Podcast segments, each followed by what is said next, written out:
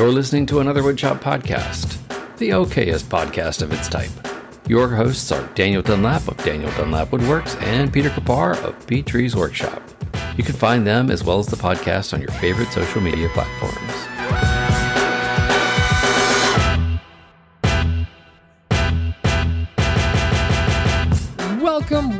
Welcome to episode 167 of Another Woodshop Podcast, where this week we're joined by one of our favorite people of all time, and honestly the reason why Dan and I even have Etsy shops. He's one half of a dynamic duo, the lesser pretty one, and the godfather of the Etsy maker shop movement at the ripe old age of 30, ladies. And he makes awesome stuff, he makes awesome content, and always pushes his machines to the limit, making me feel like I'm not doing enough with mine. Jeff Banky's here. You told me. What's up? Man, that Jess was going to be here. Go, Dan. What? And I got stuck with Jess. She's here. She can speak. We couldn't afford Jess, so we went with the second best. We just can't fit these ISO tunes on both of our head. Not with that attitude. All right. Wait. So who's in the intro? Because that was not either of you, and I'm a little concerned. That's Malcolm. Did you pay someone to do the intro? Maybe Malcolm. Malcolm's the man. Nice. Malcolm from Boston Woodworks. He has a nice voice. Is our new the voice of AWP? I like that. Yeah, he's got velvety. So we called. We asked people to call in with their new intros, and they were great attitude, positive attitudes. It was good. But Malcolm just crushed everyone with his audio quality. So, I support this decision. So thanks, Malcolm. I still owe him a shirt. I got to send him some shirts. Wow, you guys are... stuff. But Dan, we pay in shirts and stuff. Dan, I'm sure you already have the patrons all queued up and ready to go. So I'm not going to stall too much longer. But I am really excited that Jeff is here. And again, I'm not stalling while Dan pulls up the site. I totally dropped the ball on this one, you guys. Also, hey, speaking of patrons, we had that call last week. That was fun. We did have the patron call last week, and that was a lot. Did you crush it? That 1 hour call ran for nearly 3 hours. It was really fun. Yeah. We literally had to be like, guys, we gotta go. Like, that's a school night. I'm sorry, because it was a Sunday, but it was really good. It was really nice to connect with everyone. We opened it up to everyone, and honestly, most likely going forward, we're probably gonna do it as an open thing. Why not? And then maybe do something else for the top tier patrons because it was a lot of fun. You guys still do that? Dan's giving me a thumbs up, so I'm going to stop talking. But no, what's up? Let it rip. Do we still do that? What? That thing you used to do with the group chat and everyone would come hang out, like the Maker Stoop or something. Oh, the Maker Stoop. Yeah, we still do that. I'm being more regular with it now too. I haven't been there in a few weeks, but it still does happen. There are always people there. It's a solid crew, but it eats up your entire Saturday. There were times where I'd been there from 8 p.m. to 2 or 3 a.m. Wow. We'd close it out at 3 Anyway, or 4, I could not do that. I would die. So, speaking of closing it out, I want to give a big shout out to all our VIP patrons, and they are as follows. Victor Aragama, Matthew Hoff of Matthews Woodworking, Nick Brim Woodworking, Matt Maynard of Patriotic Pine, Steve Iadarola, Daniel Bryson, Bill Burkle of WTB Woodworking, Malcolm at Boston Woodworks, the new voice of AWP, Justin at Calvary Customs, Patrick Gensel, Square Splinter, Michael Flickinger, Scotty Holland of Elevated Wood Design, Max and Mindy Coons of Stubby K Studio, and Jacob Miller of A Sweet Shop. Thank you to each and every one of you. We appreciate you so, so, so much. You guys are my favorite. Love you guys. Well. Oh. Us or them? Wow. Both. Wow. Well, Jeff, for those of you that haven't been long-time listeners and haven't seen the other two times you were on here, do you want to just give us a quick elevator pitch on who you are and why you're so special? Who am I? So who do you think Jess and I have been full-time woodworkers since 2017, and now we're trying to transition more into content creation than woodworking. And we got our start on Etsy and have been going hard ever since then. All right. Short and sweet. Elevator pitch. Yeah, that's actually that's a great concise thing. And what I said in the intro is pretty accurate. The reason Dan and I have ever even fathomed that this could be a viable plan to have an Etsy shop, to build stuff to sell to the maker community and others. Yeah, I think was because of Jeff and Jess, because we watched them crush it, and from a basement shop to building out your own shop, paying, cash flowing the whole thing with your Etsy shop. And like now you guys have been in that space for what, 3-4 years now? Yeah. About? Paid for by pet feeders. Yeah. About, right? Yeah. Exactly. Yeah. Oh my God. The pet feeders, I remember talking right. I don't miss them. Talking about that with you guys when you were on the first time way back when. I don't even remember what episode it was, but you were talking about how you were doing so well on Etsy that like it 50? Paid for a new shop. And I was like, man, I need to get on Etsy. And I think that's when I started my little quote, people hate on Etsy, but like Etsy journey. Once you get a little momentum, it kind of carries you to stay on it. It snowballs really well once you get going. But that's the hard part, right? That's the hard part. Right. Yeah. Episode 124. No, I think it was earlier than that. What? We had to be on earlier. No, it was maybe even earlier. The first time. That was the last time you guys were on. Yeah. Yeah, they were pre-100, or Jeff was at least. We have an IMDb. Our podcast just popped up on IMDb. Okay, I'm not mad. I mean, it's cool. I don't know. I like it. That's awesome, dude. Just watching you guys do this, and I mean, I've followed you since. Dude, for real, like me and Pete were like OG buddies from like. Yeah, like we're all like maybe even sub 1,000 when we started out, just trying to like figure it out and see what this Instagram thing is. And it was cool to like just watch these guys like blow up, and they're honestly, on a personal note, they're legitimately one of the reasons. No, you're the reason why I'm doing this. Like, if I can cite two accounts that I'm here today because of you guys, it's you and Brad Rodriguez from Fixes. Not Jackman. Like the two accounts that he's helped along the way. But no, like you guys showed me like, oh, you can just like do this business and you can. It's possible, man. Work with your significant other and you can like really turn lemons into lemonade with the situation that you're in and like slowly start replacing incomes. And we'll have you talk a little bit more about that as we grill you. But perfect. It was really, cool to see you guys like grow this beautiful business and like now a content business supplemented by other stuff. Whole different game. We're trying to build. You guys are doing great, and it's really inspirational to see what you guys are doing. Dan, oh, you have to. I don't know if I thought you wanted to say something. He says no. No. Dan's just gonna be quiet. So. Can you kind of give us, for the people that don't know, like your journey, and I guess we're gonna get into it with one of our questions, but like, how'd you guys get started, and what kind of was the catalyst? I was like, let's do this. So like, we were both pretty young. I mean, we're still young, but like we were kind of looking for something to like. We wanted to start a business, and it was like we were looking at like lawn mowing, like snow removal, kind of like the basic, quote unquote, easy businesses to start. And then our sister-in-law asked us to make these shelves that she found on Etsy, and we had no idea what Etsy was. So then we started like listing these shelves we made and put all this stuff on Etsy, and then we had a couple items just take off. And then Jess quit her job in 6 months, and I quit my job in like 10 months. And then we were just all in. Everyone thought we were crazy. I mean, go for it. You are crazy. You're still crazy. I will say that. Yeah. You might as well just go for it. I mean, if it's working out and you have the ability to do it, right? Just go all in. 100%. And like we already had, like as soon as we were starting to like make money, we took all that money and like paid off our bills and like tried to get everything set up. So when we did quit, it wasn't like stressful. So we didn't have any like monster loans other than like our mortgage. But like we took all that extra money and like paid off our cars and bought tools and tried to like make everything not super stressful, more than it needed to be. That's smart. Yeah, bringing that boat a little closer to the dock before you leap. Oh, for boat sure. References. Yeah, well, Oh, is it a saying?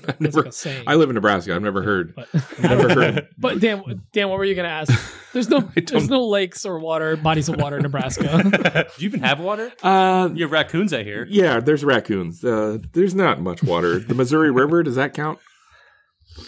It's not the cleanest river. So, with that said, are you doing much Etsy business these days at all, or are you focusing almost 100% on content? So we're focusing mostly on content, but Etsy and our website. We're not like solely Etsy, but Etsy and our website's probably like 40% of our income right now. Okay, and then the other 60%'s content. Oh, nice. So you're making a pretty good transition. You're not doing it like you're not dropping Etsy or sales and entirely and going full content. You're just kind of making a slow transition. Yeah, but I'm at that weird point now where like I'm getting pulled both ways though. So it's like I don't make quite enough to just drop Etsy, but I'm also at the same sense like to actually do it I almost have to. Right. Because right now it's just so much push and pull trying to juggle all the orders along with trying to keep up with content. Because I haven't put out a YouTube video in like 2 months because I took on too much work. So it's just that constant battle of trying to find balance, which I'm not good at. If you know anything about Etsy, like you have to stay on top of your orders. You can't just like let them slip a little bit. You got to be on it, especially with their new star seller. Yes. You got to be. Yeah. Now, are you taking on any commissions on top of that, or are you just doing Etsy things? We let our employee go like, I don't know, 4 months ago now. Oh, really? And since then, I pretty much stopped. We stopped taking anything custom. So if it's not on our Etsy or our website, I'm not going to make it. I took on some nightstands a while back that we shipped out. Where did those go? But they went to New York, and that was like after that, I was like, that's New York it. Like, it's from just, Wisconsin. It was too much of a. Yeah. Yeah. Shipping that must have been not fun. Yeah, it's not bad. I mean, dealing with the freight company was a little shoddy, but overall, once it gets picked up, it's out of your hands. Right. Well, that's good, at least. And then, like, so I heard Jess there in the background. Feel bad. We should have just tried to figure out how to have both of them on again. But can you talk about your dynamic and the way you guys work now? Like, what does Jess handle? We see Jess in the content and actively, doing stuff in a shop, but that's actually, if I understand correctly, that's not most of her job, right? Most of her job is kind of administrative. Yep. Yeah. So everyone always asks us, like, how do we work together? Being husband and wife, and like we're with each other 24/7, and the real answer is we don't. She has her completely own job, and I pretty much manage the shop. She manages, the million messages on Etsy, doing listings, and all the other talking to brands and all that other stuff. So you're hardly ever like together. So that's unless you're doing it in the same space for some reason. Yeah, like I come in for lunch, and then she's like, lunch dates, working basically. Yeah. Very nice. What kind of sandwich you gonna have? And just like fills you in on all this stuff. See, that's. You guys were kind of the inspiration for like me bringing on Emma to start handling the administrative stuff because, like you said, like you're in a spot where you're trying to handle too many things now. You still have all these orders coming in, but you still have to make content, and it's really hard. And like for me, the one thing that was taking up a lot of my time was almost like crippling anxiety of like the growing list of admin tasks that I had to do but didn't have time to do would like distract me from doing actual work, and now being able to bring someone else on to assist with that it really frees up your mind to be a little more 100%. Creative, I feel like. Free your mind. And speaking of creativity, so sorry. You're I just free got your mind. Matrix like Flash. I enjoyed it. The blue pill. So, you can definitely see in your content, I feel like over the last year or so, especially where you've pivoted the business more to the content side, is like you've not only been making content, you've always been consistent with content, but I've noticed your content being a lot more like, I'm going to pump 3 days into this project of like figuring out all the like inlay cutting boards and whatever, like doing something like that. Getting the process down, because like that stuff, that's the kind of stuff that a lot of people don't even tackle because like I don't have a day to burn. I don't have 3 days to burn. I don't have a week to burn to figure out and dial in this machine perfectly for this thing. But like you've been able to take on those kinds of projects, like with the, you know, the, those, all the inlay boards you're doing. And I feel like with some of the brass work you did when you got the fiber laser, I feel like you spent a good amount of time dialing all that in. So talk about that process and how that, like, did you specially make the time for that? Or do you feel like that cuts into the stuff? So you guys want to know the secret? Yes. So I find like the baddest dudes in that industry. So let's say I find like four guys that are crushing it with the fiber laser or crushing it with the inlays. And I reach out to them people. And for whatever reason, I'm just able to sweet talk them and they take me under their wing. So when I got the fiber laser, I reached out to like 3-4 dudes pretty. And they were good enough to help me out. And then with the inlays, Browenwood, that guy had like without Nick, oh, yeah. Like yeah. There's no way I would even take it on. There's so much more into him than like it. Yes. Everyone's like, you just go to CNC. It's so easy. Well, then try it. Yeah, I've like, tried it. And do. I've actually messaged you, I think a couple times now saying, hey, we ain't going to put out a tutorial, man. I need some help. Yeah, I need a tutorial on that. That would be a great video. Yeah, I don't know how to go about that yet. Because like I get messages all the time. You do genuinely. What? I get messages all the time, but it's there's just like a million things that could make it not be perfect. So it's just hard to explain in like a couple paragraphs. Like you'd almost have to do like a 30-minute phone call to even like breach the surface. I almost feel like it would be good to like make a intricate pilgrimage to your shop and just hang out and watch and learn in person, quite frankly. Mike did something like he did some sort of live class. And on pricing or something. I thought about doing like that. It's just, again, with 1,000 things going on, it's just not really a priority right now. If anything, right. I'd probably do a course and sell it. Versus YouTube, it's just, I don't know if I just want to upload something like that because it would do trash. Versus if people paid for it, they'd actually put the time into it. And I'll send it to you for free, Dan. You can be the tester. That's the only reason I agreed to have you on the podcast. Nice. just wanted free stuff. I really want to get into doing inlay, like in-grain cutting boards, like they've been doing, and they've been doing some really cool stuff. Some of them are like really intricate, and I'm like, how the hell are you cutting those and not snapping off those tiny little details? It boggles my mind. I've tried to do. Yeah, man, ball nose. You got to use a ball nose over a V bit. The V-bits break so easy. Like any V-bit under 30 degrees, that tip breaks off. And once that tip breaks off, it's useless. It's junk. So are you using like a small ball nose, like V-carve ball nose? Yep. 6.2 degree ball nose. The smallest one Amana makes. It's like a 0.5 millimeter tip or something. Huh. But that's your final pass. Yeah. Right? I mean, I use like upcuts to clear, but the ball nose is what does the detail. Okay. Interesting. Well, that's good to know. Did you have to do a lot of dialing in on that same subject? Did you have to do a lot of dialing in with your machine, like getting it trammed perfectly and everything? Or you just kind of like threw the right? Nah, I followed like the one. That's good. That's the Onefinity group and some of them guys. I mean, if you're into that, by all means, like go hard. But they have all these crazy dials and doing all this crazy stuff to get their machine just perfect. Oh yeah. Nah, I surface it and check to make sure like this all that stuff's square and good enough. It more so I spend the time finding the perfect parameters for the bit so you get that perfect plug fit. That's where I spend my time. Every bit I get, I have to redo that process. Huh. So every bit has a different like setup.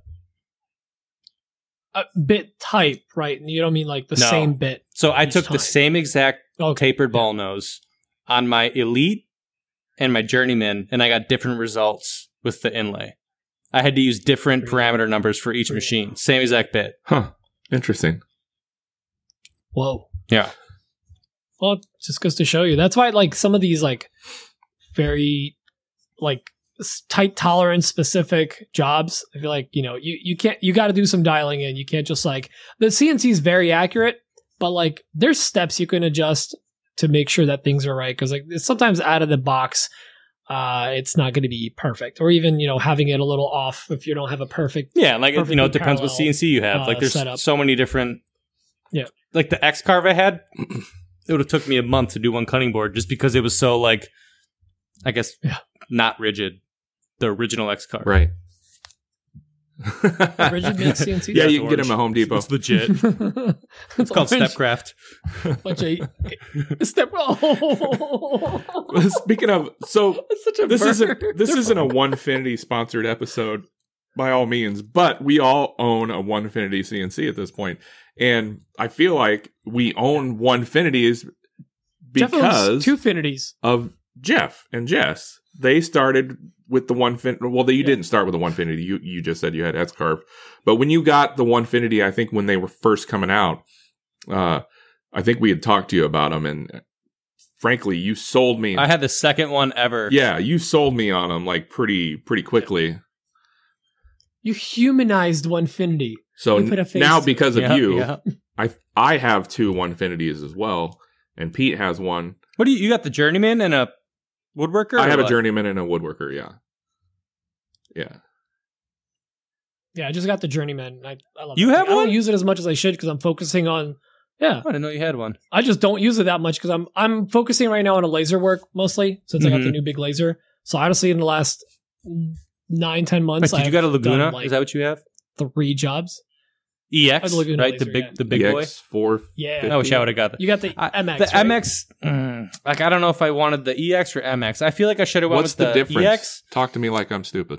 Power and size. Power and bed size. Bed size a little bit. So I specifically wanted the EX because, not that it's come up that often, but like I have the exact same footprint on my Journeyman and in my laser. So if I ever had a job that I would need to like laser out and then throw in a CNC and CNC out the pieces and have them pre-lasered already, or all the way around, I could. Interesting. So, and the higher power you get with the lasers, you start losing the ability to like laser etch. So mine will etch better than Pete's, but his will cut way better than mine. Yeah. Although I found that I got the laser kit for it. And what do you mean, the lenses? Smaller... It's like a one. Yeah, them help a lot, actually. Yeah, they help. So with a 1.5 mil lens, it's better. But yeah, I did notice that like going from my PL1220 to this one, the etching is slightly less accurate, but I wouldn't say anything. Yeah, even notable. Interesting. You know? Yeah, I mean the big problem with lasers is like with a CO2 laser, engraving just takes forever. Line work is easy, but engraving, especially any sort of big black area, like definitely old inkjet. Yeah, it just has to fill in all that stuff. So that's where the fiber lasers really. That leads me to my next question: what's the difference between a CO2 and a fiber laser? I think we've talked about this before on the podcast, but refresh my memory. Completely different beast. Yeah, like so, a fiber laser isn't going to do wood, and it can't do glass. But a CO2 laser is great for all that stuff. A CO2 laser can etch but a fiber laser can't? No, yeah, it's trash for wood or glass. It can't do glass either. It's just the beam just goes through it versus the CO2 like impacts it. It's weird. Huh. So pretty much the fiber lasers, I would say mainly for metal. Okay. Yeah. It's too powerful for all those other applications, whereas the CO2 is not powerful enough. It can't etch metal. It can if it's anodized. Yeah, like so because it removes the anodization. You take that coating off the aluminum. Etch the metal, it won't burn away. Or them wallets. People do a lot of them wallets or tumblers. You can do tumblers. Yeah. Gotcha. Yep. Yeah, so it's good for like a tumbler. You can do with both, but like I've heard, like I think Mike got the that same one that you have. He got it for tumblers, but it's like too powerful. It's actually burning into the metal. Yeah, it's a very fine line. I haven't mastered the tumblers either. The rotary is also a little more finicky than the CO2 setup. What are you talking about? From what I understand, it's just you just push a button and that's it. It's so easy. You just with all these new digital woodworking tools and other tools, you just push a button. Just like CNCs. Wait till those people hear about file types. You can't just put a JPEG in there, girl.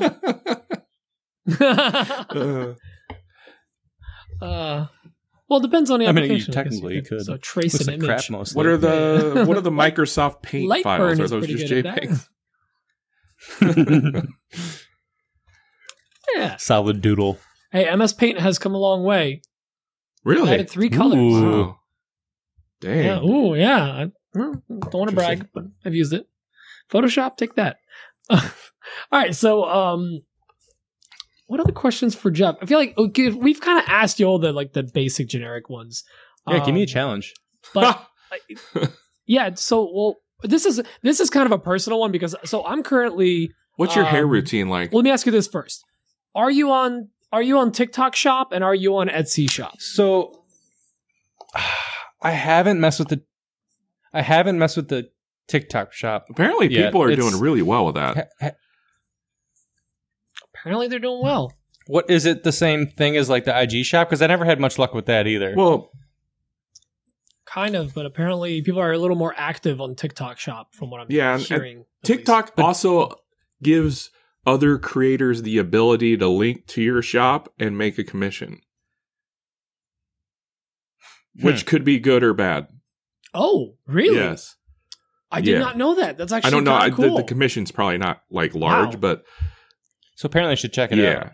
Yeah, I really need to too. But I've tried to. It's at least worth the Google. I've tried to sign up for it twice, and I've been rejected twice, and I don't know what the hell I'm doing wrong. Did we sign up for TikTok? For TikTok Shop?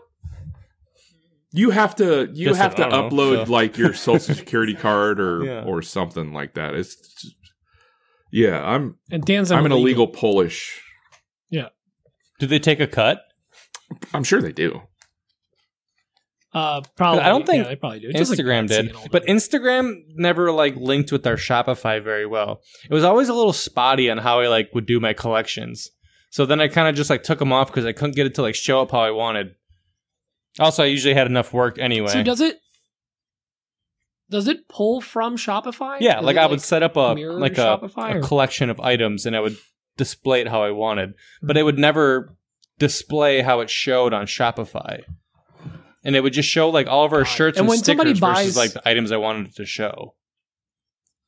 Huh. Yeah, I don't know.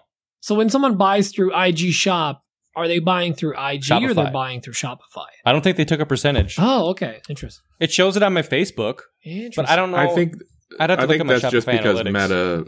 I don't know if Meta outright owns Shopify, but they probably have an agreement or something with them. It wouldn't surprise me. Yeah. I don't know. Yeah, that's one of those things that it's very, to me personally, me being just mostly an Etsy guy, not having even a site yet.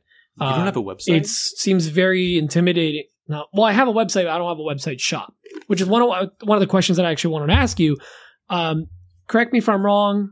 I may be wrong here, but you guys have a Shopify for your products, but then you have a separate site for your kind of the content and you guys. I tried that. I cut it off. I used to have, so we have.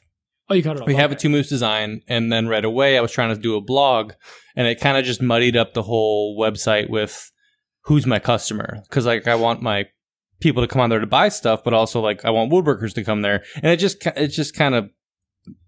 was just messy. So I started another website, and then I just realized that I'm just not a blogger, and it was just too much to keep up with. So that kind of just got pushed to the wayside.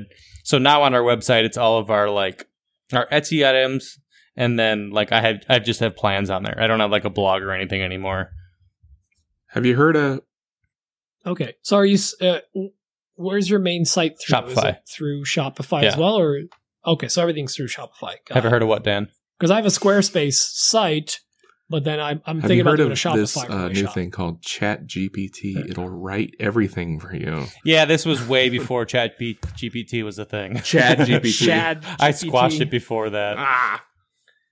I remember we were talking about this, and you guys were in the back of our car. We were going to a Publix or whatever to get food at WorkbenchCon, and we were talking about blogs at the time. And you were very excited about it, but had no time to do it. Yeah, I thought about hiring someone too, but yeah.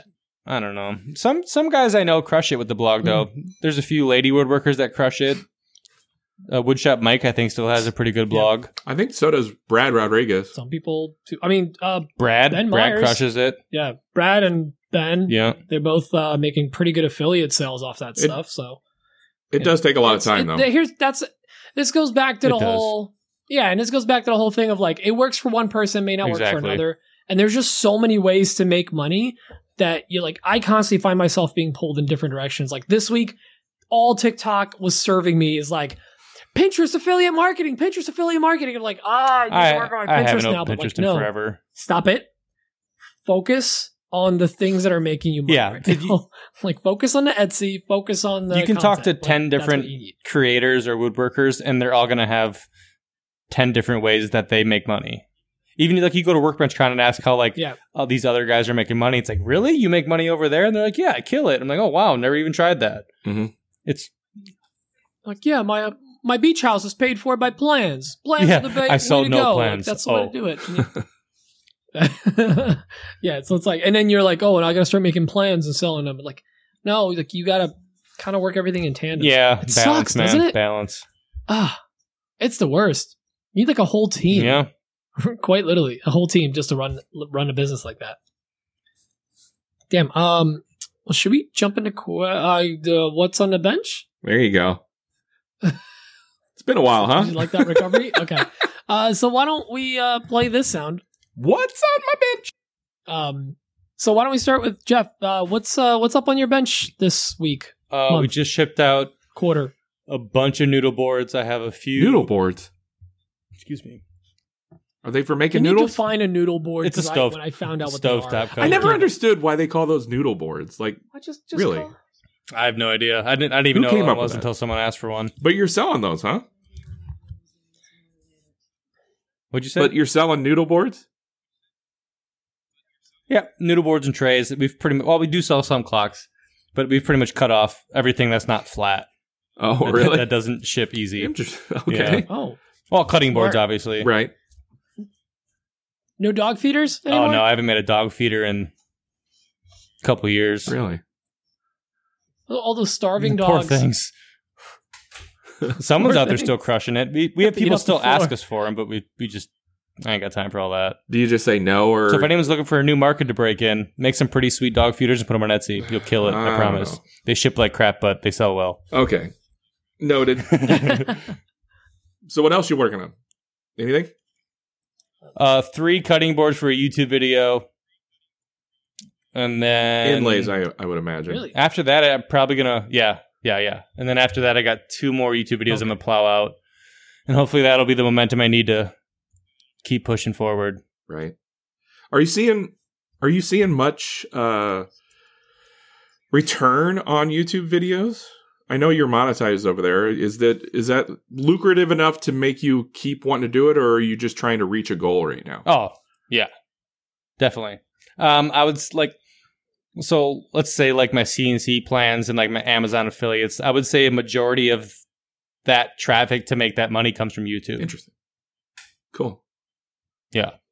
Really? Instagram sucks. And affiliates is doing well for you? That's good. See, that's the thing. Some people are like, again, some people are killing it. A off million ways marketing off their to YouTube make videos, money. And some people see for sure. And then like, I'll talk to someone else, and they don't do any Amazon affiliate. Like they do affiliates through like Starbond or some CNC bit company, and I don't do any of those. Me neither. I mean, I do PwnCNC or the Pwn spindles. Like $500 a month from Starbond. Like, yeah, I like Amazon. Amazon's where it's at. That's all I do too, basically. I'm not bringing in a whole lot. It's like probably $25 a month, sometimes $50. But hey. Tens of dollars. That's a couple beers. Yeah. I'll take that. That's enough to go feed some raccoons chicken wings, huh? Yeah. Hey-o. If you don't know what he's talking about, listen to the pre-show. Jeez. Boom. Yeah, the pre-show. There's a raccoon restaurant. Not in my basement. In Dan's basement. Pretty close, though. I know. Oh my God. That was a Patreon callback, sorry. My dog jumped off my lap like a crazy person. He just dive bombed. So, Pete, what do you got going on this week? Me? I'm so glad you called on me because I'm totally ready. Just make something up. I'm going to work. No, it's fine. I'm going to work backwards. So, today, I actually took a sick day. I kept waking up in the middle of the night. I did not sleep well. I just was running like a weird temperature, and it's like, why am I so hot? I thought it was the house. Like the AC was broken again. I had a panic attack at 3 a.m. in the morning, and then I was like, oh no, I'm just like I'm hot and I'm freezing. So I think I was just like I caught something. So it felt like crap. Called out of work and just like did administrative work, and then Keith Johnson stopped by and he was like he talked to me about this earlier in the week. He's like, hey, I gotta rack of ribs in my freezer because he's got the butcher box or whatever, like Omaha Steaks, but for, you know, other people. And he's like, "Can you smoke the rack of ribs?" I'm like, "Sure, yeah, like well, that's fine." And he's like, "Well, what day are you going to be doing stuff?" I'm like, I don't know, Thursday. Threw out a day, and he's like, "Okay, cool." I'm like, "Oh, okay, he's actually going to do this." So like, came in the morning, hung out for a bit, started smoking some ribs, and I actually got a shout out to Javon Cheney, who we shouted out a couple of weeks ago for his podcast with Spagnolo. And I don't realize he has a separate page for barbecue. Oh, it's okay. Cheney Q. So check that out. He sent me a dry rub that he's developing for, it's there's coffee grounds in it. It was actually really good. Oh, he didn't say me anything. He's developing for pellet smokers to get a nice little bark on it. Wow. That's fine. Don't worry about it. You just got a smoker, okay? You're still like, you're intrigued. I'm not new to smoking meats. Okay. I just got a different smoker. So, no, it's like, you know, I saw him in the morning, and Keith literally lives like, I think he said today, 13 minutes away from my house. It's like right down the street. So then he came over later, and then Carmine was here. We're working on a van this whole week, trying to figure out the solar. We hooked up the solar. Everything's perfect. Everything's working, but all the controllers on the electrical stuff are like Bluetooth and smart controllers. So like, it just wouldn't charge the battery. And then later we found out it's charged the battery fully, but nothing was updating. So like, technology is just fighting us for like 2 days. We lost 2 days.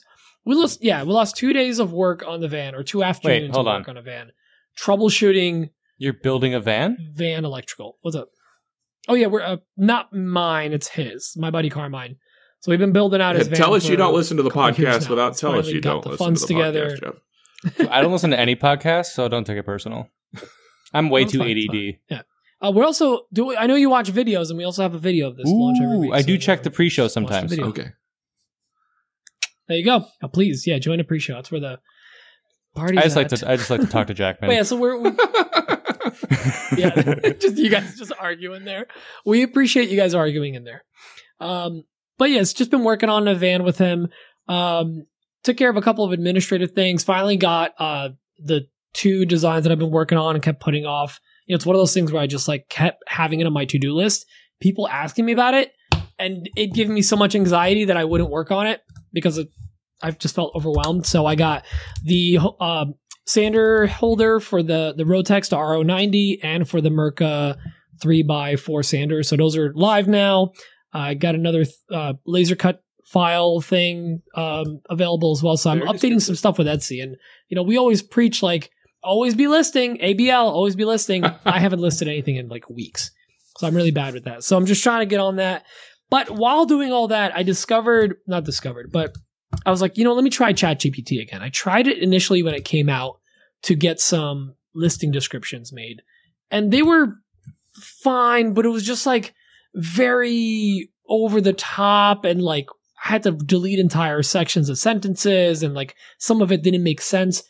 And I did it today, and I gave it a short like 2-sentence prompt, and it was I fixed 3 words, and this thing is like paragraphs long with key features, key benefits, like, and even it blew my mind. At the end, it even included note that due to the natural nature of wood, each item, may look slightly different because of the grain, and which will, I could like probably pull up the thing, but it like put it so eloquently. It basically said, which brings out its uniqueness, and they like, have updated one of a kind. That's impressive. Like, this is so good. I would have never thought to like put that in there, but it worked out great. So I updated a couple listings, and I'm like, I need you like hop on here and like redo all my listing descriptions. So another thing you need to do is highly recommend. You have to know how to like ask the question.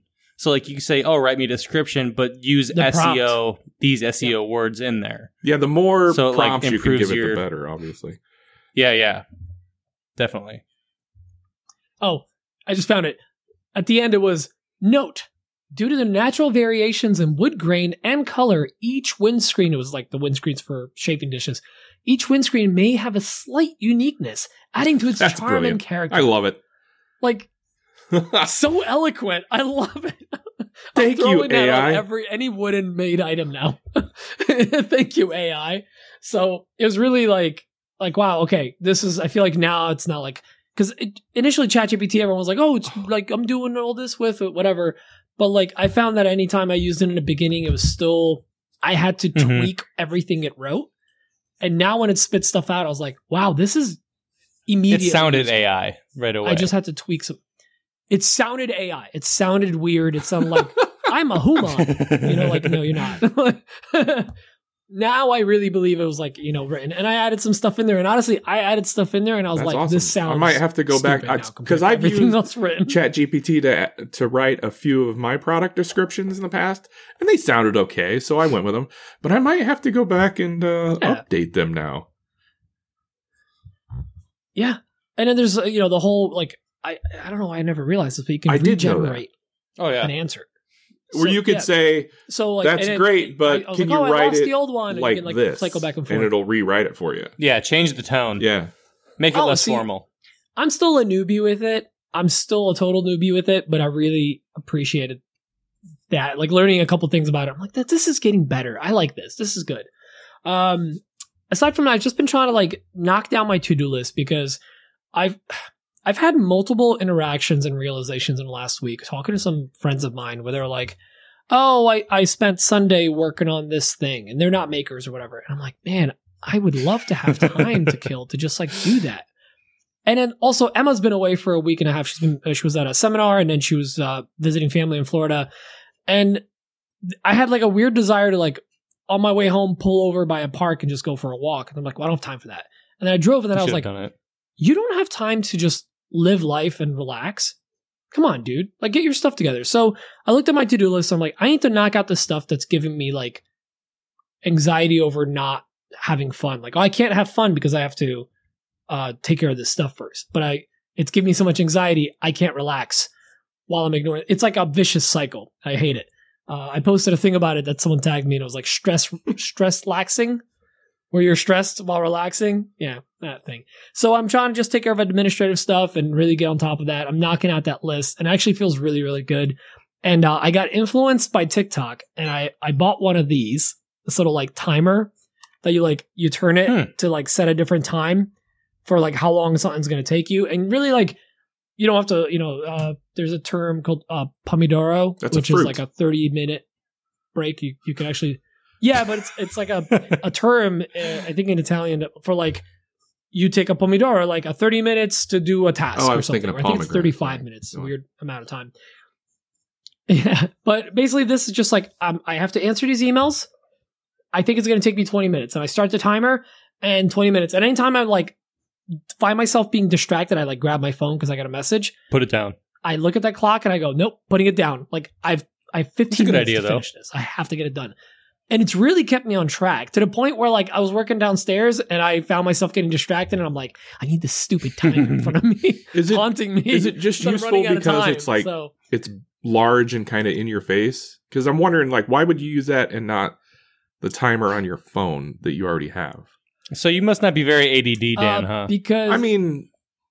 Yeah, I am a bit, not as ADD as I am. I guess. I get it, Pete. I understand. Keeps you on task. This is so easy to ignore. It's so easy to. And if it's on your phone, like, and you get that notification or that text. Pete, like, hey Dan, what are you doing? Oh, yeah. You're gonna look at it versus the timer. You can put your phone on the other side of the room. That timer's keeping you on track. Like, I've thrown it in my beanbag chair and been like, phone's over there. I need to knock this task out. Just try, you know, I've been trying to like stay a little more efficient because like Emma's not here. I'm not staying on track. She's not. Is she still not home? Tasks I'm having to do them too, and I'm. She's not. I think she's leaving Monday. You, man. What she a bum, just right? Told she's you. Visiting family in Florida.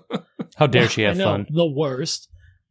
Oh, there she. Good thing she doesn't listen to this. She does. I love you. You're my favorite, today. Emma. She went to see the Barbie movie today. I'm a little jealous. We saw it. Yeah. Oh, that's fine. Good?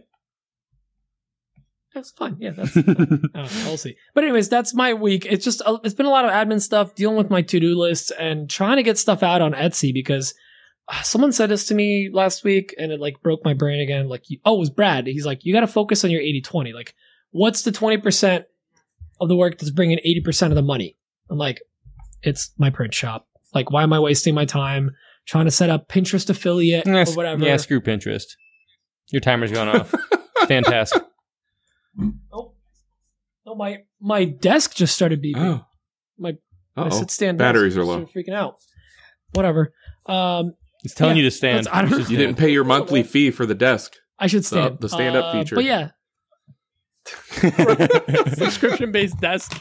That'd be like the worst. But Dan, what's going on with you, man? I've had a pretty productive week.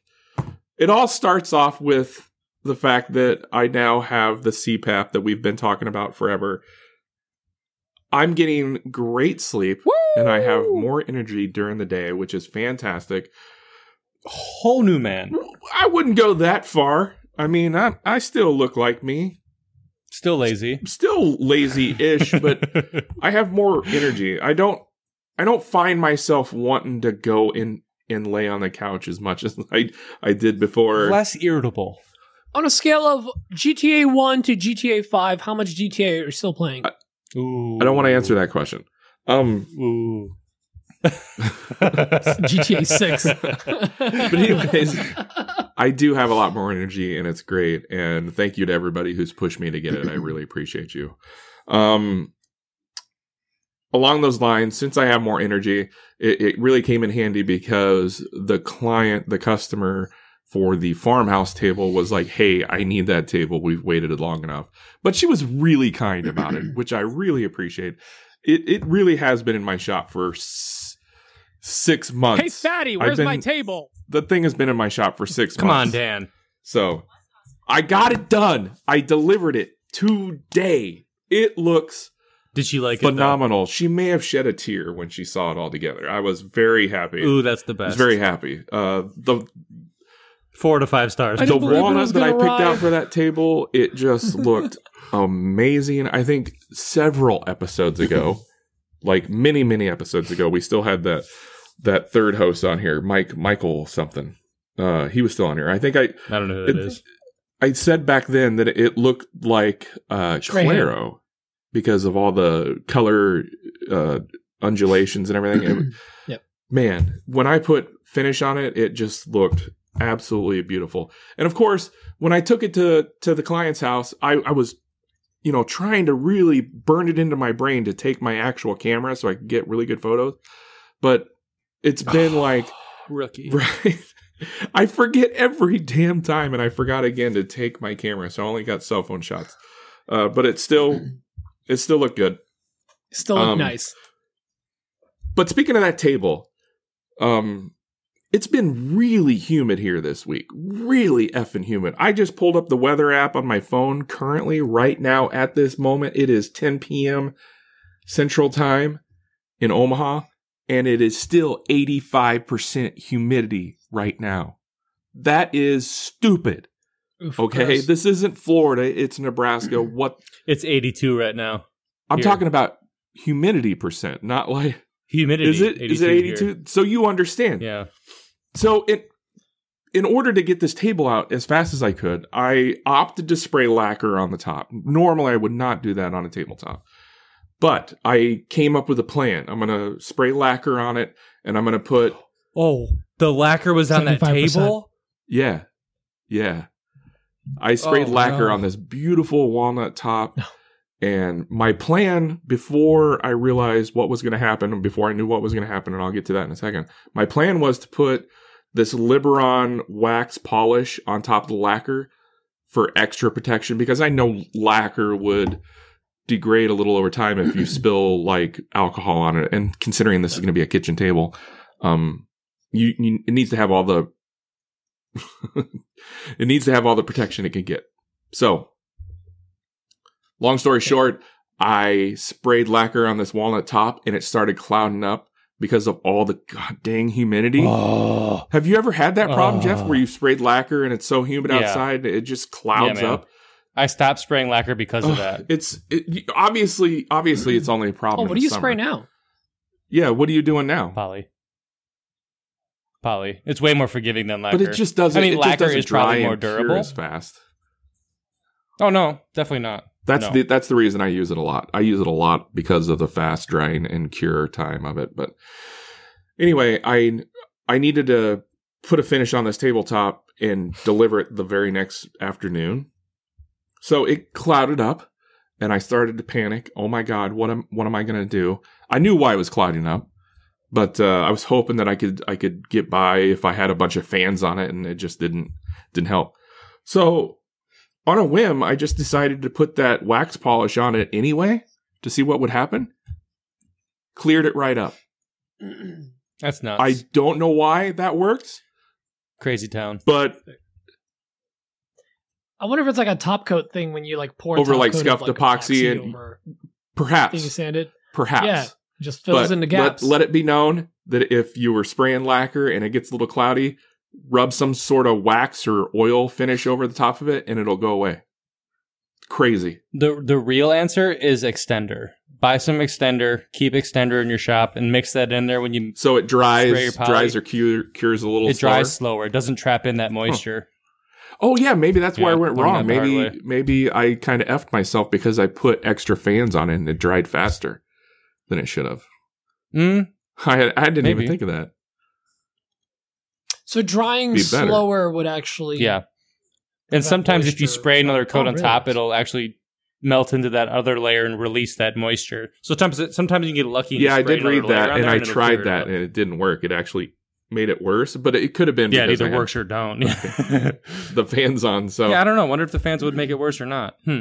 Yeah, but the putting that Liberon polish on there, I don't know if it was the brand or if any wax polish will work. I need to do more like testing on this because it was something that I just like walked into and I was like, holy crap, I can't believe this works. I should have made a video on this, but I didn't have time and I just wanted to get the damn table out and done and delivered, and I wanted my customer to be happy. So. And it's always when you're behind. Right? Always. That's when all the crazy stuff happens. And usually it doesn't work out that well. It's like, oh my God, everything's just blowing up. Now I got to sand it back. Yeah. So by the grace of whatever God you believe in, it worked out. So that's been my week mostly was that table. I spent a lot of time trying to get that done, and it was delivered, and she was happy, and... I'm so glad that that's out of my shop now, and it's kind of... big old win for Dan. It's a big win, and it's a huge like weight off my shoulders. And I want to give a huge shout-out to Braden from Little Bug Woodworking for helping me deliver that thing today. I called him up, and he drove right down to help me deliver it. And he's always there for me whenever I need him. So thank you, Braden. I really appreciate you. He's on. I don't care what they say about him. Anyway, he's a good dude. That's most of my week. Yeah. Yeah. Are you going to do more large builds? Yeah, of course. As they come along, I don't like Etsy does well enough that I don't have to seek them out. But if they come to me, I'll do them for sure, and I'll try my best to do them a little faster than 6 months for a table. Just charge more. Oh, it worked out well because this woman that bought the table, her and her fiance husband, I don't know what the relationship is. It doesn't matter. But the woman is an old coworker of my wife, so she knew who I was, and she knows, what goes on in my shop. Dan's not the fastest, so it wasn't like a big shock. So might be 2 months, might be six. It's no big deal. Exactly. She kind of knew what she was signing up for. Well, you'll get it. You'll get it eventually. Eventually. Yeah, it's like getting something. Do stores still do layaway? I remember when I was young and we were poor AF that my mom and dad would always do layaway. Before, to anyone that doesn't know what layaway is, you weren't poor from another country, or you didn't grow up poor like us. That's funny. Anyway, yeah, they do layaway because like you can do the payment plans on every website now. It's essentially a layaway, I guess. Yeah, it's just it's cool modern layaway now. Like, layaway it's for rich people. Layaway this was before Walmart even. Like we would go to Kmart, pick out all the like school clothes we wanted at the beginning of summer, and then they would put your clothes or whatever you were buying in the back, and you couldn't have it until you paid it off. But you would come in every week and like drop $20, $50 or whatever. That's what my parents did for our school clothes back when we were young. Yeah, the good old days. Anyway, that's a fun little throwback. Well, let's jump into some questions. I think we'll start with Thomas after I play this. Go, Black Betty! Ram lamb! Whoa. So we got a long one from Thomas this week. You good? But I said whoa. Whoa. So we got a long one from Tamar, which is actually really perfect because Jeff is here and he's going to be a good person to answer that question. So strap in. I'm ready. Here's Tamar. And she says, I wish that I could be like the cool French. Because all the cool French, they seem to fit in. Hi guys, do you know what a moose say to another? Yeah, I don't know either, sorry. And it was not a moosing anyway, so yeah. Alright, so I don't really have a question for tonight. It's more like a kickback from the failure episode you did last time. And so, you know, I didn't script this question because I wanted it to be more authentic. So yeah, I wanted to speak about failure or maybe the fear of failure because something happened to me today. I was actually laid off from work.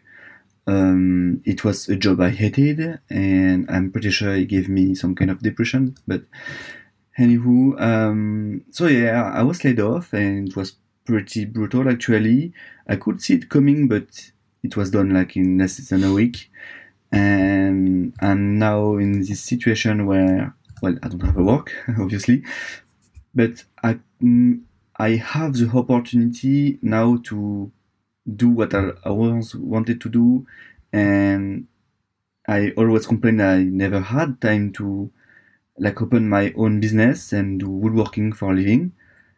But now that I'm in this position that I might be able to do it, I'm like a deer in the beam of a car. I don't know if it's an expression in English, but we have this expression in deer in France.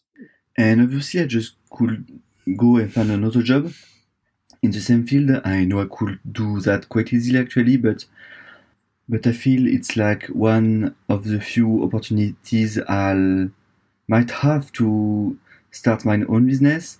And I know that Mike would have said that I you should always count on yourself, trust yourself, bet on yourself. But it's hard to do that.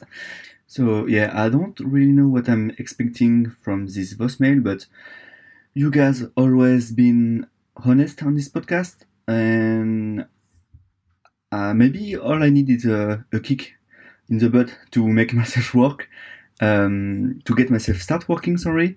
But yeah, maybe you have an idea where I should start, or maybe I should just give me some rest and get better before really doing this woodworking business thingy.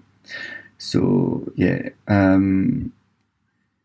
that's it for me tonight. And yeah, hopefully it was not too depressing, this is the voicemail, and see you next time. Bye.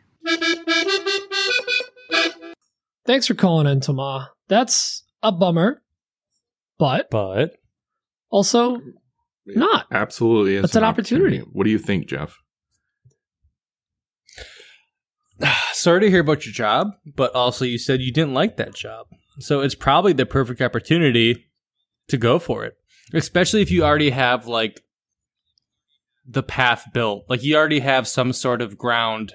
And it sounds like you have a little bit of a business already started. It may not be enough to sustain you, but it's also hard. You kind of got to go for it to get that momentum. So this is probably a good opportunity for you to actually see what you're made of. And also, keep an eye out for another job. If something comes along, it happens. If not, maybe your business will take off. You're never going to know until you actually try. Yeah, I agree 100% with Jeff. You said, you already have a good foundation, a decent foundation. There's no better time to give your all to this than now. Because now you have the time. You're forced to have the time to give it your all. And here's the thing. Because you can give it your all, you can potentially do a lot more with it. Because when you had a job and you were separating yourself, you know, you had to give your part of yourself to your job, and you had to give part of yourself to the thing that you wanted to build. And also you probably gave part of yourself to your family. You're not split so much. So because you can give more time to the thing that you want to build, which is your business, your woodworking business, your making business, whatever, you have more potential there. So I feel like you have a very great opportunity right now to do something special. So no better time than the present, my friend. Look at this as a positive opportunity and run with it. What do you think, Pete? I also had go ahead, Jeff. Similar situation. Oh, yeah, man. So I didn't get laid off, but I was at the point in my business where I was ready to either quit or like something had to happen because I was maxed out working all the hours a week I possibly could. And what happened to me was they put me on mandatory overtime. And I went and talked to my boss and I like told him the situation, like either I can't work overtime or I have to quit. And he's like, well, it's mandatory, so you're going to have to stay. I'm like, well, then I quit. And that was kind of what pushed me over the edge to do that. And it's a hard decision because pretty much everyone you talk to says you're crazy. Like, why would you give up a good job to go like do whatever? But you just got to go for it. Yeah, you're never going to know what you can accomplish if you don't kind of make that leap a little bit. And making that leap is scary. And like you can probably always find another job. Yeah, yeah. I mean, from what I understand, and I could be just talking completely out of my butt here, but from what I understand, typically, Tomai he was an engineer. I don't know what his job was specifically, but I feel like it was somewhere in the engineering field. So he's not completely unskilled, I would imagine. Could have been a train engineer. That still takes some skill. So, like, you got job skills. So it's not like you can't find another job. Choo. Anyway, I'm done rambling. What do you got to say, Pete? Let's hear it, Pete. Toma, honestly, I think this is one of the best things that could have happened to you right now. And hearing you say that you didn't like the job, you weren't happy there. And I've kind of gotten a vibe from speaking to you in the past and from you calling in. You never specifically said that you didn't like the job, but it was just like you were always kind of like about it, you know.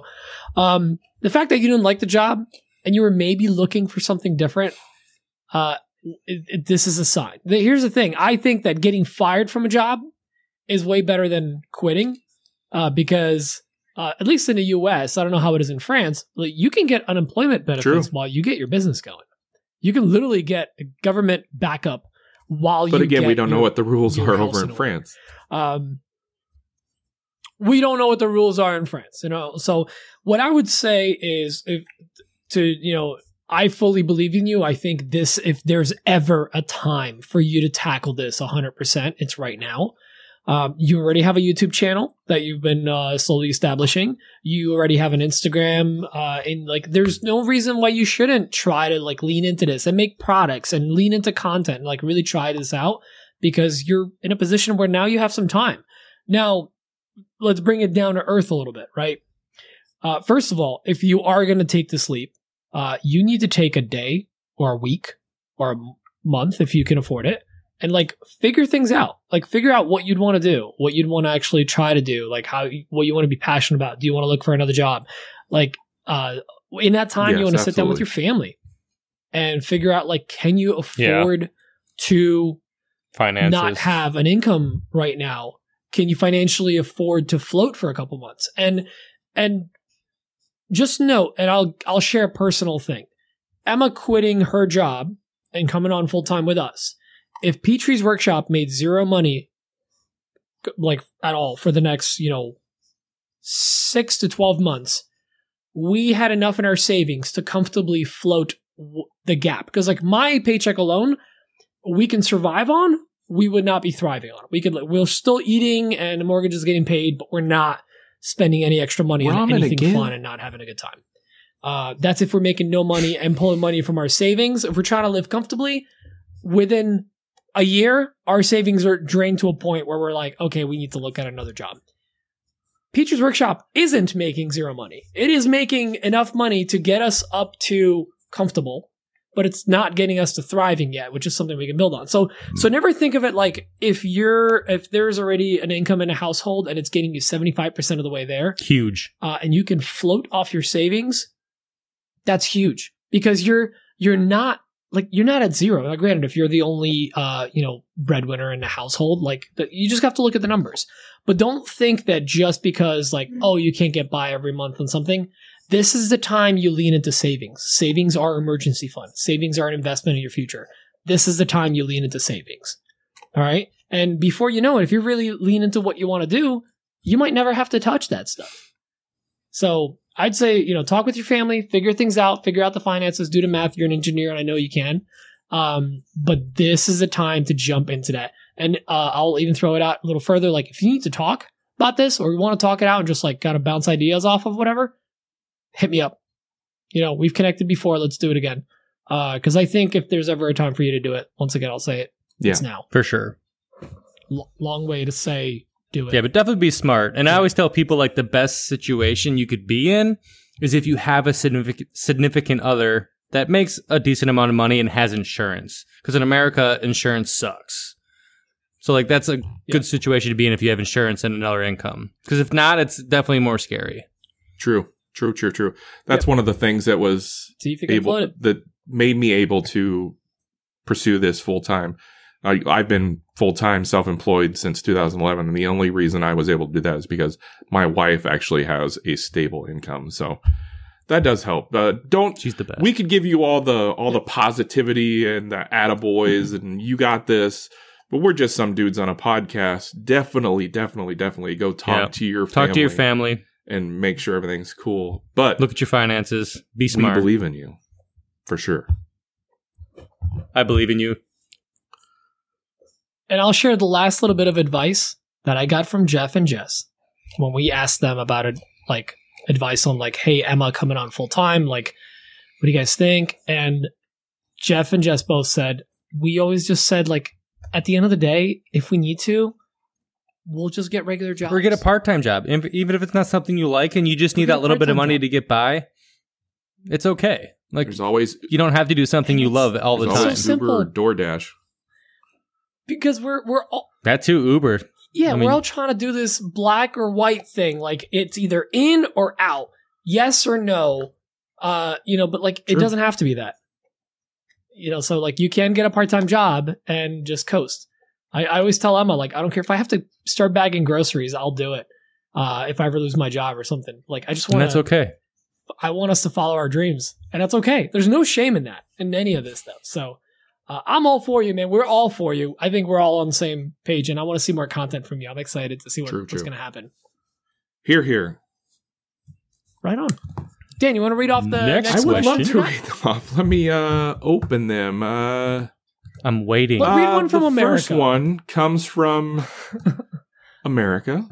His name is Joseph Taylor, and he says, all right, my question is for Jeff. I just want to know a little bit more about how you feel about the Onefinity CNC Elite series. I really like that closed-loop stepper motor, and I just want to know what you think about it personally, and have you considered it very useful in the shop, or is it kind of just a little extra added fluff? Before you answer, Jeff, could you dumb it down for us a little bit and tell us what a closed-loop stepper motor is? Okay, so the regular Onefinity doesn't have like the fancy brains, and the open stepper motor simply sends the message to the stepper motor. So it says, you're going forward, and it's like, okay. Versus the closed stepper motor sends messages to it and back. So if it sends, hey, you're going forward, and then it's like, oh, wait, I can't go forward, it sends that information back to the CNC. So it knows if something messes up, and it can tell you or correct that mistake. Versus on the original Onefinity, it doesn't do that. Oh, that's handy. Does that make sense? Yeah, that makes perfect sense. Now, is that for when there's chatter or when there's actual impact? So chatter won't really do much. It's more so like, for example, I programmed something wrong and I had a 3/8-inch end mill, and I ran that thing in like a 1/2-inch depth pass, and it like essentially stalled everything out. So it knew that versus, well, the original Onefinity will shut down if you stall it enough, but it has no idea. It's just like, oh, that's not good. Shut down. Versus the other one, it'll give you feedback and it knows what's going on. Versus the other one, it just sends messages and it's like, hope that works. That makes perfect sense. I've done stupid things like that before. Like I tend to keep tools and whatnot on top of my CNC bed when it's cutting, like if I'm not using the whole bed. And I've had like a wrench or something over on the side, on the far side where. Oh, I've done that. It gets in the way, and little like, case. The wire, the X, I can never keep them straight. Mm-hmm. It comes back and it like runs into that wrench, and then it just stops. Ooh, yeah, that seems like the closed stepper motor would be good for something like that, maybe. But like, yeah, it's almost like in 3D printing with crash detection. It's almost like that. So, do you think it's worth it? Mm-hmm. Is the with your trials and errors of the new Elite Maso? How do you feel about it? Do you think it's worth all the extra? So I love the Elite's great. It comes down to budget. Like if you're just getting a CNC and you're just going to be cutting out shapes and doing V-carve engravings, you don't need it. It's just going to be probably more intimidating than it needs to be. That's why I haven't upgraded. But if you have the budget and you're looking to buy a machine, I'd 100% buy it. Not needed, but it's kind of the same as like a spindle. Is the Makita router just fine? Absolutely. Is the spindle a good upgrade? It sure is, but you don't need it. It's just, you know, do you buy the baseline Honda Civic or do you buy the one with all the bells and whistles? Right on. And I want to just say one thing that like the Onefinity compared to like I had the Shapeoka beforehand. Jeff had the X-Carve. And just know that you getting a Onefinity, and again, not sponsored here. You're not getting a Honda Civic. You're getting like a Mercedes. I personally think it's the best one. Yeah. Or it is in the hobbyist hands down realm. The best CNC in the hobbyist for under $5,000. If you start spending $10,000, then you're looking at Avid machines, and then that's just a different beast. That's a more professional type model. Granted, the Onefinity can do that. It's just a different. Onefinity is still classified as a hobbyist grade machine, I believe. Yeah, but it's like the best hobbyist machine you can get. It's like all the lunchbox planers. You know, everybody knows about the lunchbox planers, but the DeWalt is like the 735 DeWalt is fantastic, and that's the dream. That's the Onefinity is the 735 DeWalt in the It's just the one you buy. Is the 12-inch fine? Yeah. Sure, so that 13-inch has just got more heft to it. Right on. Exactly. And it just keep that in mind. So, like, this thing is, you're already getting a great machine, especially if you slap a spindle on it. Oh, it's unstoppable. And then you make it an Elite, and it's just that much more... well, yeah. You can stop it. But, like, the Elite is just, like, improving on an already good thing. It's not like something, you know, you get some of these machines, like, with the lower-end, like, 3D printers, for example. Yeah, you can buy a Ender 3 or whatever. You're just going to be slapping parts and upgrades onto it. This thing, you get it. No belts and V-wheels. You're just getting a gooder version. I hated those belts and V-wheels. Yeah, I just oil the rails once in a while and call her good. It's funny. I just had a... Yeah. Dan's actually seized his machine up once. I've seized my machine up. Tell them about that. Well, I have another story I forgot to mention on What's on My Bench. I actually had a listener and a patron stop by my shop, I want to say on Tuesday. Aaron Tidwell of 71 Wood Shop, I believe. He stopped by and we were talking and he wanted to see my CNC setup. I think he's originally from Oklahoma and he was just in the area for business or something. And he messaged me, and I said, yeah, come on over. Shop's a mess, but, you know, if you want to come over, so be it. Anyways, we were talking about the CNC, and he's looking at my CNC setup, and he's like, wow, you really packed him in there, huh? I was like, yeah. He goes, so I really don't need to spend time to, like, polish my CNC every night, huh? I'm like, what are you trying to say, Aaron? My machines are dirty as heck. Basically, I don't clean off my machines as often as I should, and they're caked with dust. But I'll at least blow them off once in a while. Man, they still work though. They're workhorses. I'm not advocating you don't clean your machine, but you know you can get away without cleaning it once in a while because it's not run by belts. Yeah, but still, it did seized up once before. Because, no, it was before. It's when I got the spindle, but I didn't have a dust boot. So I was before you knew maintenance exists. No, I got the spindle on. And I didn't have a dust boot for that spindle yet because they had just released their. That's a mess. The 720 Z slider. the bigger beefy Z slider. Beefy Z. Yeah, nobody had a boot for it yet. For beefy the Z. For the beefy Z plus an 80 millimeter spindle, nobody had a boot for it yet. So I ran it without a boot for like a week and a half, and it created a mess, and it did seize up my machine because it got all over the rails. Horrible. And it was really bad. You have to get a dust boot. You have to have a dust boot at least. Yeah. It's so bad. I use the Suck-It, and it's fine. I've been using the... Go ahead. I don't even know what it is. It's one of the Pwn ones. I don't know.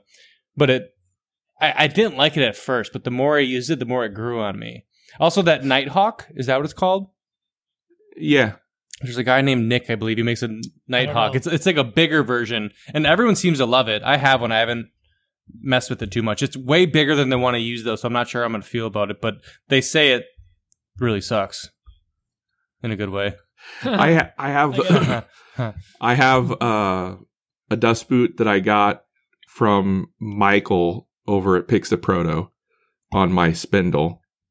And then I have another dust boot from another Etsy seller. It's not the Nighthawk. It's something else, and it's really fantastic. Is that what it's called, the Nighthawk? Yeah, I know what you're talking about. I actually I bought one of those. People rave about it. It didn't quite work out for what I wanted, so I went with something else. But yeah, you at least get some sort of dust boot on there because you're going to have all kinds of problems if you don't. Yeah. Anyway, the next question is from a gentleman by the name of Tim Meehan. Megan. It's Tim Meehan. Okay. Anyways, he says, "Hey guys, I have a Glowforge and I've been making money by selling cutting boards locally. I'm not using the lasers. I'm not using the laser to its potential, and it seems like a waste. Shipping to me is so intimidating that it's keeping me from starting to sell on Etsy or any other platforms. I don't have anything I need to ship except for maybe plastic wrap." I think he's talking about materials to ship stuff. But I do know about Pirate Ship because of Dan. You're welcome. What do I need to start selling cutting boards and other small things? And how do I break this effing barrier to get started? Thanks. Well, Jeff, since you've started off by selling dog feeders and what have you, and do you have any tips and tricks on getting started shipping? So we got our first big order on Etsy, and it was to Germany. Like our first like legit big order. It was like the shoe rack, and of course it was big, and we like made our own box, and it just shattered when I got over there. Luckily, the lady was super cool. But starting out, we just kind of used a bunch of Amazon boxes, and you learn real quick that just sucks. It's horrible. You can go to FedEx, Home Depot. You can also get some boxes. They're also very limited. If you're just selling cutting boards, you're kind of in luck because you can go online, and you can go on Amazon and find websites that have like, you can get like 2-3 different box sizes and just order those in bulk. Yep. Especially if you're only doing cutting boards, you only have a few different sizes. Like that's to your benefit. So what I would do is find these websites. Look up Jenny and Davis on YouTube. They have like a whole thing on like cutting board boxing and whatever. But just buy some boxes in bulk. You're going to probably eat a little bit of that cost up front, but in the long run, it'll save you so much time not having to like make boxes or cram them into a box. And then for shipping rates, if you ship on Etsy, you get a discount. Do we use Pirate Ship? We use ShipStation. Pirate Ship's a good one. ShipNerd's another one. But they just essentially lump all the orders together and you ship them. You get a cheaper shipping rate. So I would definitely recommend that versus just going to like UPS and dropping off your box because they're going to charge you a crazy amount of money. Don't do that. Been there, done that. Currently, don't go to USPS either. We get our boxes from a local box supplier, but before that, isn't Uline based up in Wisconsin? I think it might be. I think it is. But this one was more like a smaller town business, so we chose to support them over like Megacorp. Small quantity boxes. So if you look and you'll spend some time on Google, there's probably one in a big city near you. They deliver for free. Oh, that's nice. $30 to deliver. I mean, we get a bunch of stuff at once, so you just kind of got to time it out right. But yeah, Uline, it comes freight, so you're spending like $100 or so just to get it to your house. They do sometimes have free shipping over $500. We still get our bubble there. But you have to like specifically reach out to them about that. And they also do tax exempt, by the way. They will do tax exempt. Good. What do you use for the filling? I've taken advantage of that. Jess ships the cutting boards. What do you use for the filling? She uses shredded paper. We use sisal, but it's just a mess. So buy a big old thing of shredded paper and just stuff it around the cutting board, and it just makes it look nice. Oh, I use a... Bubble wrap's fine. We use bubble wrap on our bigger stuff. All right, Dan, what you got? Chris, from A Glimpse Inside, he recommended some local, or not local, but The Boxery. They do all sustainable shipping. Yes, supplies. The Boxery is what Chris recommended. So, I have that written down. We don't have anything like that. I haven't looked into it yet. It takes time to realize what you're going to need for shipping. I mean, you're not going to know right away. So it's okay to start with some reused Amazon boxes, I think. But as you sell more and more, like I've started selling a lot of bow ties and zero clearance inserts. So now I know what size boxes I need in bulk. So I'll go and order them from Uline or Amazon, like Jeff was talking about. And, you buy them in bulk and it will drive your costs down a little bit. So you just have to build those prices into your prices on wherever you're going to sell, Etsy, your website, whatever. Definitely.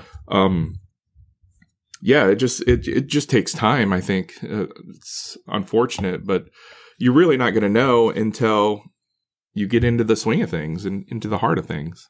And it opens you up to a whole new world. It really does.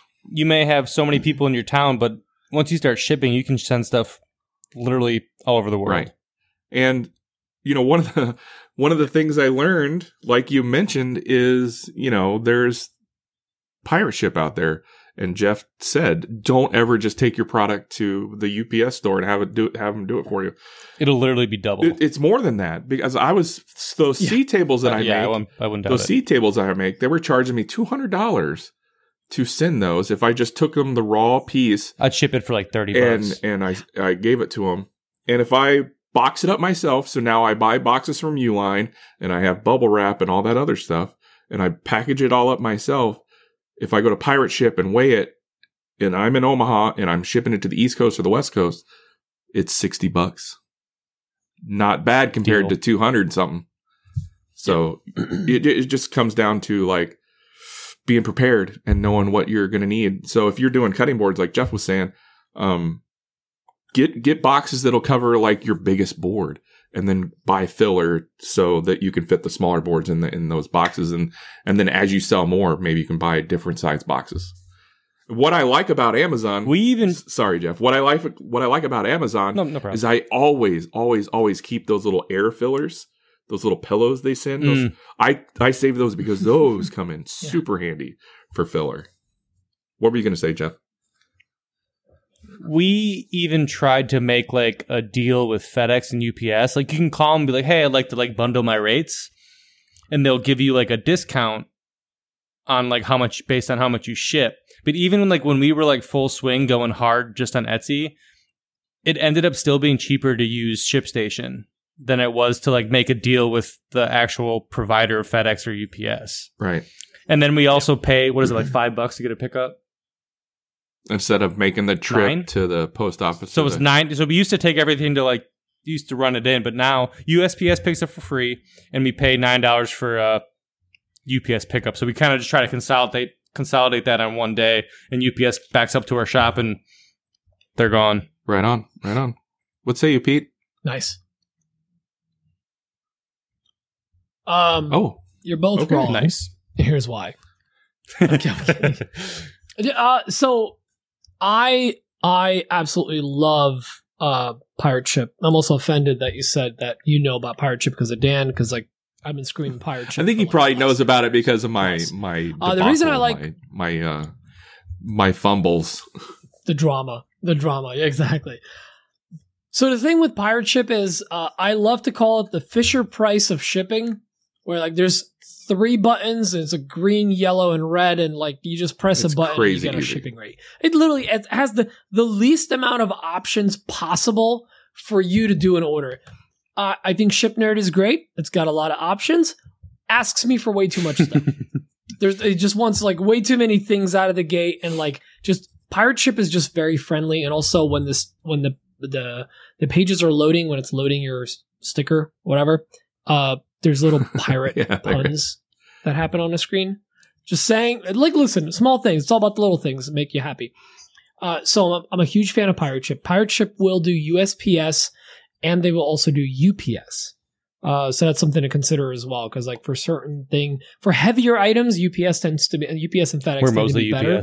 For lighter items, USPS is the king, you know.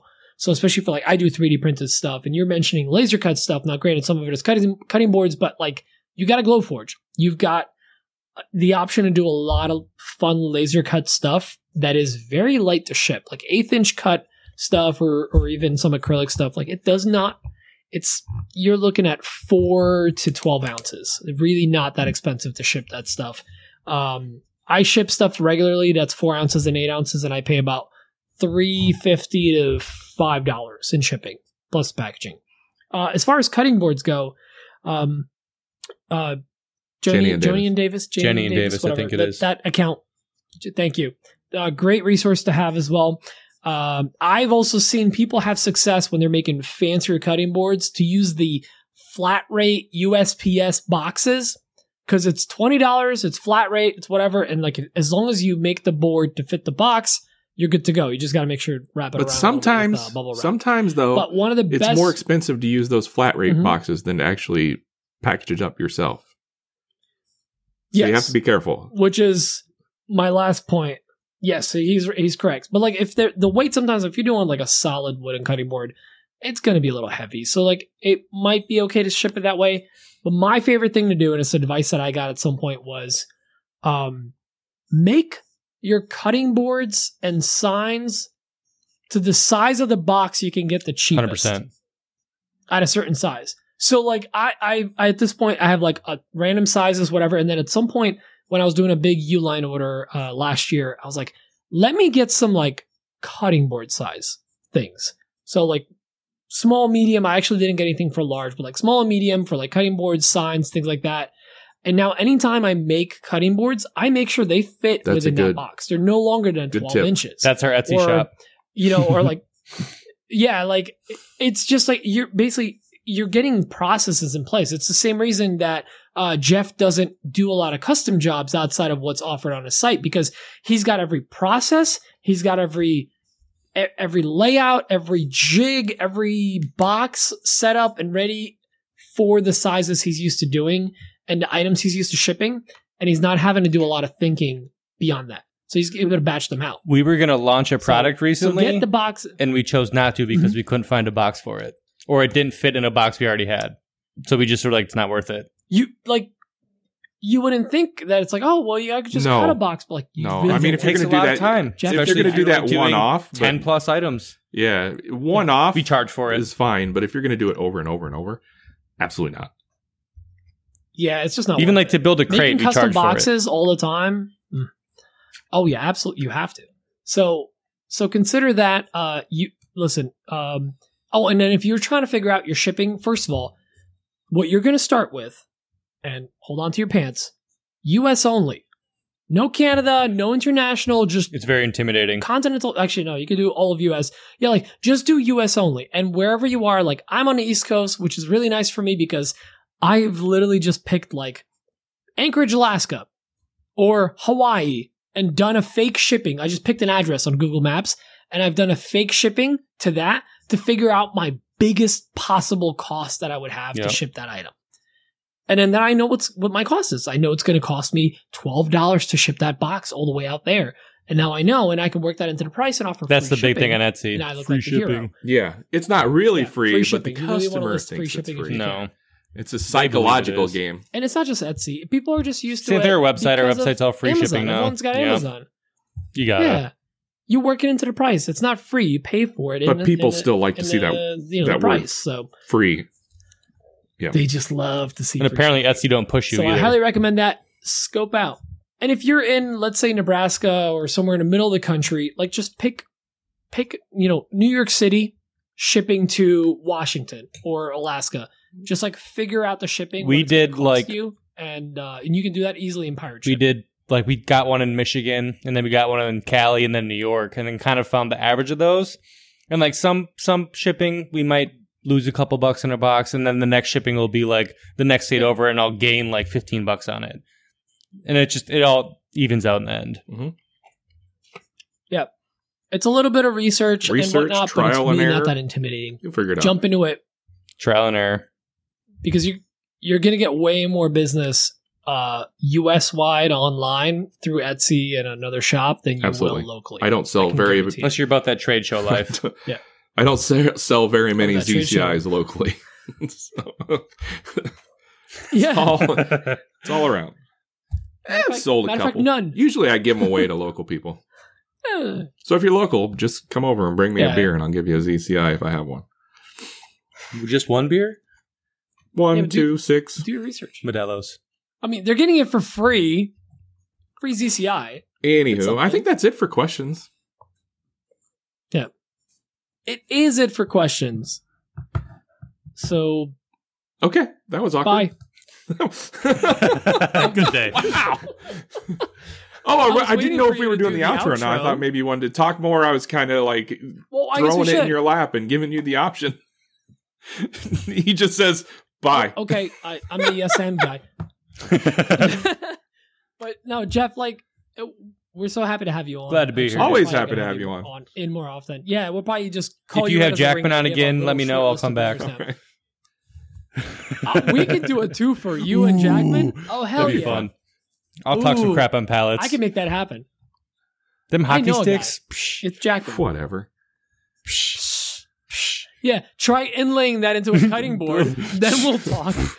So, unfortunately, yeah, I'm not going to see you at Maker Camp, and I'm really bummed. But you're going to have a good time. Yeah, we'll go next year. We were really going to go this year, but you were there last year, right? I think you guys were there last year. No, we haven't been. You've never been there? No. Why do I feel like I've seen you there? Go. No, probably because I see you at WorkbenchCon and everywhere else.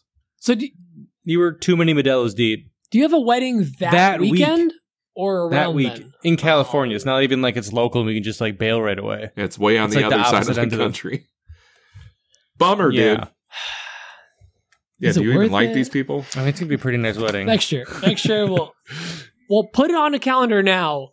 It's like, it's a lock next year. We're forcing you. We'll come. All right.